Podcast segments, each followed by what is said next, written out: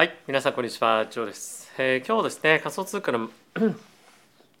はい、皆さんこんにちは、ジョーです。今日の株式マーケット、えーまた大きく上昇しておりました。今日はですね、アメリカの方から ADP の雇用統計の数値が出てきたということで、えー今晩に発表がありますアメリカの、え非農業部門の雇用統計の数値の、えまあ先立って発表されることもあって、えちょっとまあインディケーターになるんじゃないかというふうに見られていると思うんですよね。で、え今回発表された数値というのが、えーまあ良かった数値ということで、えー景気はですねしっかりと保てているとでまあそんな中賃金の上昇率については鈍化しているということでまあ完璧な数値がある意味出てきたというわけなんですがこの ADP の数値と雇用統計の数値っていうのは相関がですね非常に少ないんですねなので正直あまり今日の上昇についてはあまりついていきたくないなついていかない方がいいなというふうに僕は思っています。まあ、だからといっていい数値が出ないよというわけではないんですけれども、まあ、今日の数値だけが株価もしくはま仮想通貨だったりとかのリスクアセットを買っていくような材料には、まあ、ならないというかこれを材料にして正直動きたくないなっていうのが、まあ、僕の今日の所感ですね。まあ、ただし今日が5月の最終日だったということもありまして5月最終日をますごくいい形で締めくくれたというのは、ま、マーケットにとっても非常にえ良かったんじゃないかなというふうに思っています。で今日はですねそういった ADP の数値だったりとか、まあ、あとは引き続き、えー続いておりますアメリカの債務上限のですね話について、えーニュース出てきております。まあ、あとはですね、えー非常に注目がありましたゴールドマン・サックスとアップルがですね手掛けました、まあ、4.2%ぐらいのですね、えーまあ預金みたいなものを、えー今回、えーまあ、発表がちょっと前にあって、まあ、それが少しトラブったりとかしているようなので、えー若干そういったニュースも含めて、え今日は皆さんにご紹介をしていきたいかなというふうに思っています。はい、ということで、え本題に入っていきたいんですが、え今ですね、えこのチャンネル FXGT スポンサーになっていただいておりますが、え新しくですね口座開設していただいた方につきましては口座開設するだけで1万5000円分のですね取引ボーナスをやってますと、まあ、これなかなかないキャンペーンなので、えーぜひご利用していただきたいのとまた入金額に応じてパーセンテージが違うんですが、まあ、最高でですね120万円までの取引ボーナスがもらえる、まあ、日本円でいうと150万ぐらいですかね。もらえるのでぜひですねそういったものを使っていただきたいですし、まあ、金利がまた大きく動き始めたので皆さんま株っていうのは別のところで取引しているかもしれませんが、まあ、為替がですね今年は非常に大きく動いていて、ドル売りのトレンドっていうのが、まあ、やっぱり引き続き、今年も続いていくんではないかなというふうに思うので、まあ、そういった為替をです為替をですね取引したいなというふうに思ってらっしゃる方は、まあ、ぜひですね GT を取引していただくと、まあ、株為替コモディティ仮想通貨まで取引できるので、えーぜひですね、えー取引のが、えー概要欄の方から使い方動画というものがあるので、えー見ていただけると嬉しいです。はい、ということで指数の方を見ていきましょう。えーダウがですね、プラスの0.47%、S&P がプラスの0.99%、ナスダックがプラスの1.28%、ラッセル2000がプラスの1%となっております。米国の10年債の金利なんですけれども、えー今日はですね、約5ベース下がって、えー3.59というところまで今下がってきております。で、えーこれを受けてですね、えー全体的な、えーまあ、ドル、えー売りというような状況になっていますけれどもドル円は139円台を割れて138.81というところまで下がってきています。えまたちょっとですねドル売りの方向感に戻っていくような状況になっていると思うんですけれども、えまずは雇用統計そして CPI の数値を見てからだとは思うんですがやっぱりここ最近の債務上限の引き上げに関しての議論が非常に揉めたということもあってこれまでずっと債券が売却されて金利が上がってきたというようなマーケットだと思うんですけれども、まあ、このまま順調に金利が下がっていくようであれば、まあ、引き続きドル売りのトレンドに戻るんじゃないかなと思うので、まだまだドル売りのトレンドは終わらないという見方が、まあ、僕はメインのえシナリオなんじゃないかなというふうに思っています。はい、でまあそんな中ですね、えゴールドに関しても今日は値を戻していて、え1995ドルというところまでえ戻ってきているような状況になります。え原油についてもまた70ドル復活してえ2.92%ですね上昇していますけれども、まあ、ちょっとこのボラティリティの高さっていうのは本当に、まあ、トレーディングしてするする人からするとえいいのかもしれませんが、まあ、ちょっとしびれるボラティティではあるのかなっていうには思っています。はい、で、えーあとはですねちょっとチャートを見ていきたいんですが、えーこちらがですねえナスダックのチャートになっています。で今日えーこちら見ていただいているのは日足のチャートなんですけれども、まあ、すごい大きな伸びでえ今年のですね最高値を終値ベースでえしっかりと更新をしたというような一日になっています。でえ一方でですねこちらが S&P そしてこちらがダウというところではあるんですがまあやっぱりこれらの数値を見てみるとまだまだやっぱりテック主導で大きく上げているというだけでマーケット全体の買いっていうのはまあ、そこまでまだ乗り切れてないんじゃないかなというのは思っています。はい、であとはですね金利見ておきたいのはえさっき10年債見ましたけれども2年債の金利ですね、えこちらに関してもま順調に下がっているということで、えこの辺りは非常に安心感がある、えま動きだと思います。でこれによって、えゴールドじゃなくて、えっと、ドルインデックスがしっかりと下がっているということで、まあ、この辺りがちゃんと下がっていってくれるとリスクアセット買いやすくなると思うので、えこの辺りはですね、まあ、もうちょっと下落を期待したいなというところでは、まあ、あるのかなと思います。で今日マーケットを牽引した銘柄なんですけれども、まあ、やっぱり NVIDIA でしたね。え今日に関しては、まあ、約5%上昇していまして、え引き続き、まあ、ちょっとぶっ飛んだような株価になっています。でかつですね史上最高高値というところをまあ明確にちゃんと超えているような今水準を維持していますし、まあ、あとはアップルなんかに関しても史上最高高値を今トライしにいっているような状況でもあるのでかなりやっぱテック銘柄はですね、まあ、AI という一つの大きなトレンドがあると思うんですが、まあ、これをあのまあこれに乗ってですね、まあ、今非常にいい環境にあるんじゃないかなというふうに思うのでまだまだこの辺りは期待という観点で伸びていくんじゃないかなというふうには思っております。まああとはですねもう一個ちょっと気になるのがえっと、これまで非常に好調だったですね、まあ、ヨーロッパ株っていうところが下がってきてるんですよね。まあ、これはヨーロッパの方のリセッションっていうのが、まあ、顕著になってきているというところもあると思うんですが、えー、まあ少しアメリカ株の方にお金が流れてきてるんじゃないかなというふうに僕は思います。で、えー、ちょっと見ていただきたいのはこれ今見ていただいているのはフランスの株なんですけれども、えー、ここに一緒に出したのが、えー、ナスダックになっていますと。で、えー、ちょうど1年間で見てみたい。まあ年初来でもいいんですけどあの、まあ、このような形で大きく変わってきてるんですよね。そのパフォーマンスが。で、えー、今はヨーロッパの方の株価というかこのフランスに関してはまあ10%でナスダックに関してはまあえー、と22%ですかね。あ32%ですかね。の上昇になっていると。で過去1年という観点で言っても、まあ、今このパフォーマンスの乖離っていうところがまあちょうど逆転をし始めているということで、えかなりヨーロッパ主導でしたよねみたいなこのシナリオが、ま変わってきてる今タイミングに僕はあるんじゃないかなというふうに思うので、えここからまあ少しアメリカ株高いよねとか、まあ、AI 株買われすぎじゃないっていう声はある一方でやっぱりヨーロッパの方の勢いがなくなってくるというような状況だと、まあ、これまでヨーロッパに結構お金が流れていたこともあって、えさらにですねこの AI の流れに乗ってどんどんどんどんヨーロッパっていうところから、まあ、アメリカの特にテック銘柄に、まあ、資金がリバランスされて流れてくるような動きは僕が今後、えー、期待しているというか、まあ、起こるんじゃないかなというふうには思っております。はい、でここからですね皆さんと一緒にいろんなマクロの関連ニュース見ていきたいと思うんですが、えー、非常にご好評いただいておりますこの投資家新聞概要欄の方にも記載ありますけれども毎日こういったマーケットサマリーですとかニュースこれはリンク付きで貼っています。あとはマーケットデータや、まあ、僕のコメントも出したりとかこのようにヒートマップですね。だったりとか毎日の経済指標そして本日のチャートだったりとか、まあ、いろんな関係者のスピーチの予定もですねここに載せておりますので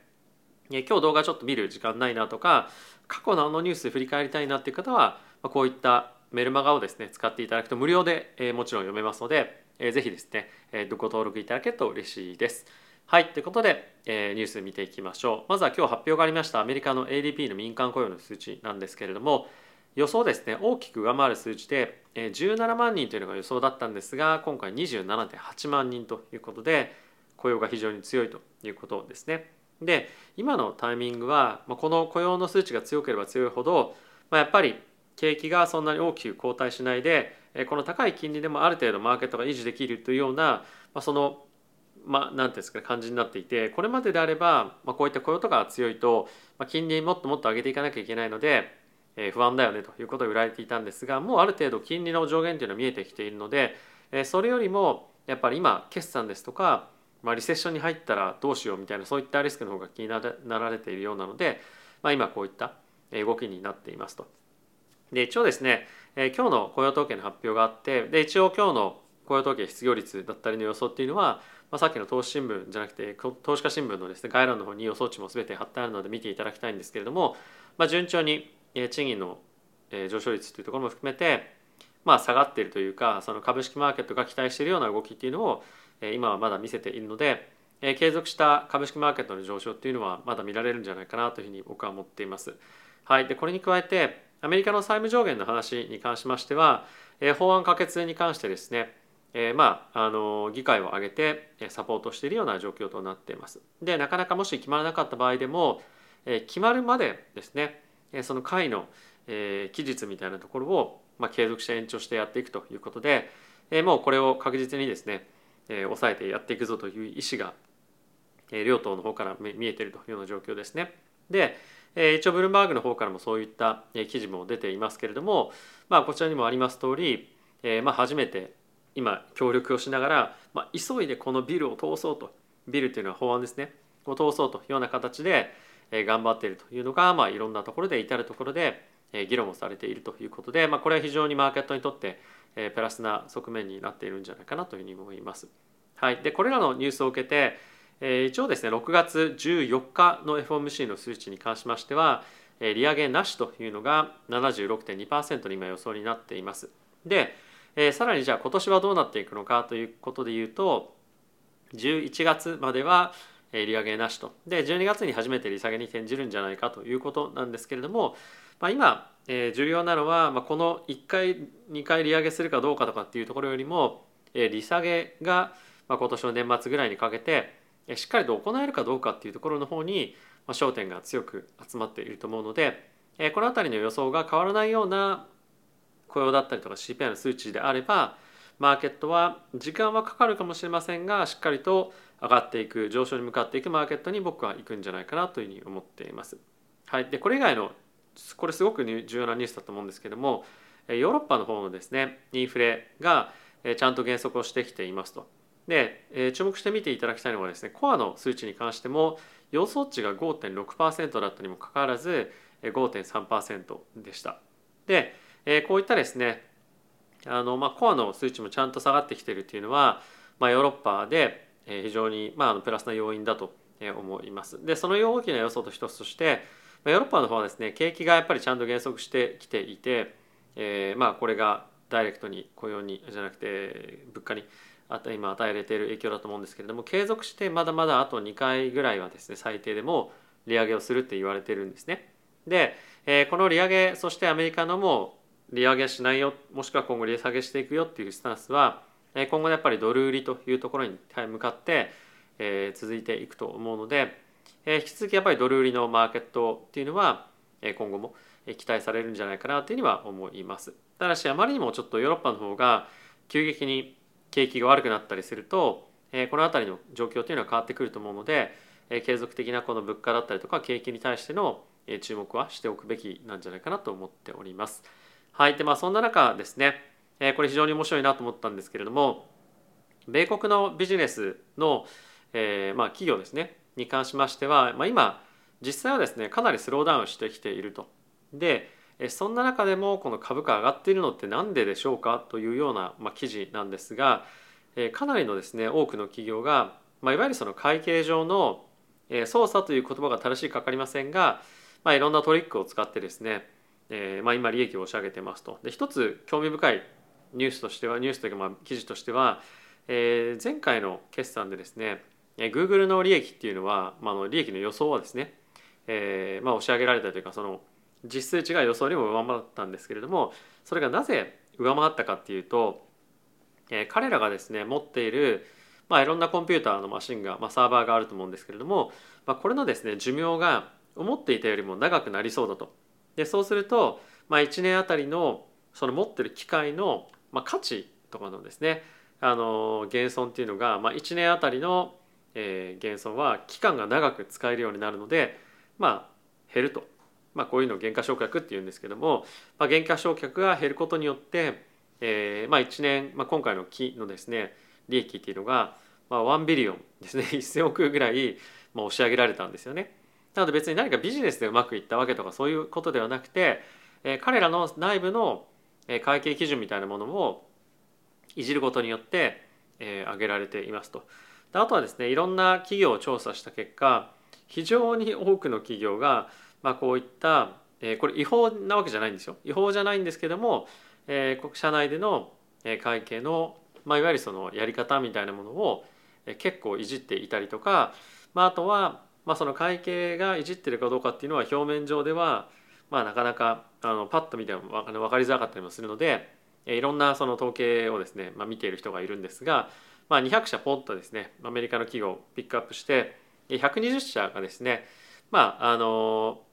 何ていうんですか、まあ、これまでは会計の中で、まあ、利益として、えー、まあ通常上がってこないような項目が利益として上がってきてますみたいな、まあ、いわゆるさっきのあの原価償却によって変わってきてるようなところみたいなような項目が、まあ、多く出てきてるらしいんですよね。なので、えー、本当に今アメリカの企業が決算好調なのかっていうと会計上は好調かもしれないけれども、まあ、実際のところはそんなに変わってないもしくは、まあ、悪くなってるっていうところも、えー、実際問題はあるんだなというのが、えー、こういったところを見てると分かります。で今はやっぱり株価上がってるので、えー、その勢いについていきたいなっていうのは、まあ、一つあると思うんですがじゃあ実際問題どうなのかって聞かれると、えー、すごく難しいですね。ただし、まあ、やっぱりマーケットがいい時とかっていうのはえある程度、まあ、こういった会計上で数値が良くなってると、まあ、お金がやっぱり入りやすかったりとかえこの辺のニュースに関しても、まあ、そんなに正直あの金融やってる人とかじゃないと見てないんですよね。ウォール・ストリート・ジャーナルの記事とかっていうのは、まあ、そこまでみんながみんなま見ているわけじゃないと思うので、まあ、こういったところのインパクトがどれぐらいあるかっていうのは分かりませんが、まあ、いずれにせよ今はマーケットはこの流れに乗っていくっていうことをですねやってると思うんですけれどもどこかのタイミングでこういったところのボロが出てくる可能性があるので注意はしておいた方がいいのかなと思っております。はい、でもう一個ですね。えちょっと前にアップルがゴールドマン・サックスとですね提供し始めましたえまあある意味その銀行みたいなサービスですね。で今彼らは4.25%だったですかねのえ預かり入れに対しての金利を提供しているというようなことなんですけれどもえそのお金をですねえ引き出す時にまあ、すごくいろいろトラブってるらしいんですよ。このえスミスさんっていう方はですねあのいろいろやっていて、まあ、お金を引き出す時にいろんな問題にあのかかってるらしいんですよ。っていうのも、えー、まあ新しい銀行に対して、えー、まあ新しい新しく使い始めた銀行っていうのはお金を引き出す時にですねその引き出す先の銀行ってどんな銀行なのかとか、まあ、あとはまだあのこの顧客のことをよく分かってないので送金の制限があったりとかですね、まあ、なんかやっぱりあの面倒くさかったりするんですよね。まあ、あのマネロンの観点でもいろいろと管理しなかったきゃいけなかったりとか、まあ、あとは受け取る側としてもあのこの銀行からのこのお金は何だろうみたいなとかも なんかあったりとかして、まあ、いろんな問題が、えー、あるらしいんですよ。である一部の人は、えー、このアップルがアップルのまあセービングアカウントっていうんですかねに対して、えー、お金を入れたとしてもえー、その引き出すのにですね5日かかったりとかそういったりもするので、まあ、かなり使い勝手が悪いので、え、こんなのも使いたくないみたいな感じで、え、文句をですね言っていたりする人が、まあ、多いらしいです。でこの辺りの銀行サービスへの、え、サービス提供っていうのはゴールドマン・サックスがあの行っているらしいんですけれども、えー、まああの金利がしっかりとつくという観点ではいいかもしれませんが、まあ、銀行サービスとしてはもう最悪だよっていうふうに言ってる人も出てきてるっていうのはまあ、一つ面白いポイントかなと思ってます。まあ、いずれにせよゴールドマン・サックスとしてはしっかりとお金が集められればいいというところだと思いますしアップルとしてはこういったアカウントを作っていただいてそうすることによってこれやっぱりこのアップルのエコシステムでお金を使ってもらいやすくなるということで、まあ、これが本当にどれぐらい便利かっていうのを、えもちろんそうですけれども、まあ、これをメインとして使っていきたいというふうに思っている人たちっていうのはあのもしくはそのあんまりそんなにお金の余裕がなくて、まあ、ちょっとでもその投資としてここに入れておくかみたいな感じでやってる人っていうのは、まあ、お金を本当にいざ出す時になったりとかすると、えー、結構こういった問題にまた直面したりもするかもしれないので、えー、まあ気をつけないといけないのかなみたいなのは、まあ、ありますね。まあ、ちょっとあのやっぱサービスっていう観点で言うと、まあ、すごくまだあの熟練してないというかまだ始まったばかりでもあるので問題っていうのがやっぱり多いのかなというのは見えたりはしていますね。はいということで、えー、皆さんいかがでしたでしょうか？えー、今日の株式マーケット上がっているのはすごく、えー、期待というか、あのー、まあ嬉しい限りではあると思うんですけれども、まあ、どこまでいくのかっていうことですよね。えー、やっぱり NVIDIA の NVIDIA の上昇を見てると本当にどこまでいけるんだろうかということで、えー、怖くなってしまいますし、まあ、あとは、えー、この状況の中全然上がってない株価っていうのもやっぱありますよね。やっぱそういうのを持っていると、えー、ここ最近また、まあ、上がってきているナスダックに、えー、もう一回振り分けようかとかですね、まあ、いろいろと考えることはあるとは思うんですけれども、えー、何か大きく上がってるものをあの追いかけていくっていうのもまあいいと思うんですが、えー、まあそれもいつまで続くのかっていうのをまあ考えていただきたいですしまあとはやっぱりあの大きく上がってるタイミングのものを早いタイミングでつかめていればいいと思うんですが、まあ、まだあのちょっとしばらく時間が経っているものとかっていうのは、まあ、気をつけなきゃいけないですねあの基本的には。ただしまあ僕は以前からちょっと言っているのはえここ最近のこの NVIDIA とかの上昇についてはまだまだあの AI の関連事業のあの、まあ、要素っていうのは織り織り込み始めたばっかりだと思うので NVIDIA に関してはまだある程度上がっていく可能性があるんじゃないかなと思いますし、まあ、あとは、まあ、NVIDIA ちょっと高いなっていうふうに正直高いなっていうか、まあ、ここから買うのは怖いなっていうふうに正直思ったりするので、えー、そういったところに対して、まあ、いろんな機材とかをですね、まあ、提供しているようなプライドマテリアルとかを買っていく方が、まあ、ある程度硬かったりするのかなっていうのは、まあ、ちょっと、まあ、あの投資家の友人とは話していたりはしています。はい、ということで皆さん今日も動画ご視聴ありがとうございました。また次回の動画でお会いしましょう。さよなら。